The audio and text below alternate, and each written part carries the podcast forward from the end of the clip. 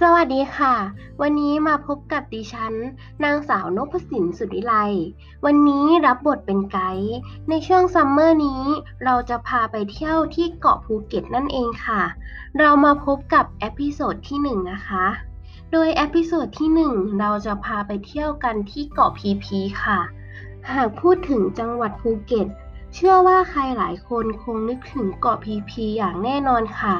เพราะเกาะแห่งนี้มีทั้งนักท่องเที่ยวชาวไทยและชาวต่างชาติ เดินทางกันมาอย่างไม่ขาดสายเลยทีเดียวค่ะ ซึ่งกิจกรรมที่ได้รับความนิยมของคนส่วนมากก็คือ การดำน้ำดูปะการังหลากหลายสีสัน และสิ่งมีชีวิตใต้น้ำทะเล ที่สามารถหาดูได้ยาก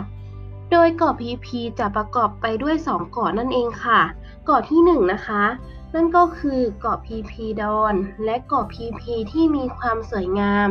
อยู่ที่ความใสของน้ำทะเล และหาดทรายขาว ซึ่งบนเกาะก็ยังมีสิ่งอำนวยความสะดวกต่างๆ ที่คอยให้บริการแก่นักท่องเที่ยวอย่างครบครัน ไม่ว่าจะเป็นที่พัก ร้านอาหาร และกิจกรรมอื่น ๆ อีกมากมายด้วยค่ะ